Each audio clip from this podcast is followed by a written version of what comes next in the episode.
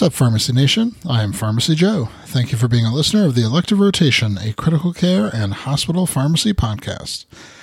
This is episode 820. In this episode, I'll discuss how soon hydrocortisone should be added to patients with septic shock. I have all the evidence supporting today's show linked up in the show notes at pharmacyjoe.com slash episode 820.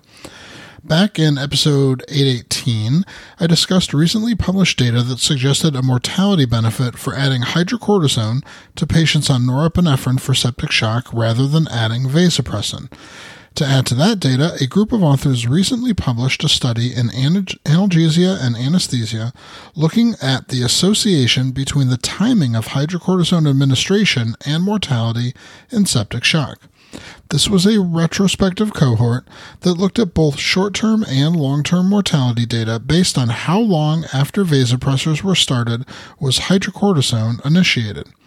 Previous studies looked at short term mortality only with conflicting results, so this group of authors included long term mortality as well as short term in an effort to bring clarity to the issue. Over 800 patients were included in the cohort. Those that received hydrocortisone within 12 hours of starting vasopressors were considered the early group, with the late group receiving hydrocortisone 12 or more hours after starting vasopressors. For the entire cohort, the median time to start hydrocortisone was 7 hours, with an intraquartile range of 2 to 19 hours. About two thirds of the patients were in the early group.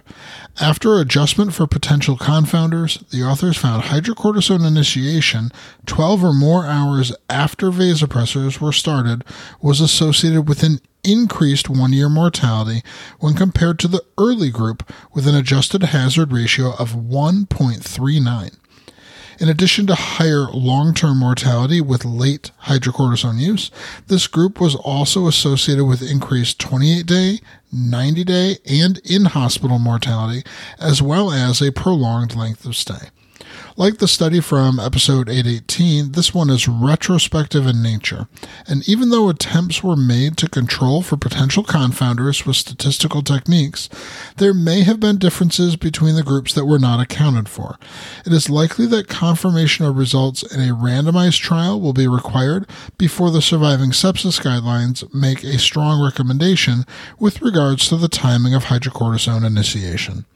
To access my free download area with 20 different resources to help you in your practice, go to pharmacyjoe.com slash free. Thank you so much for listening.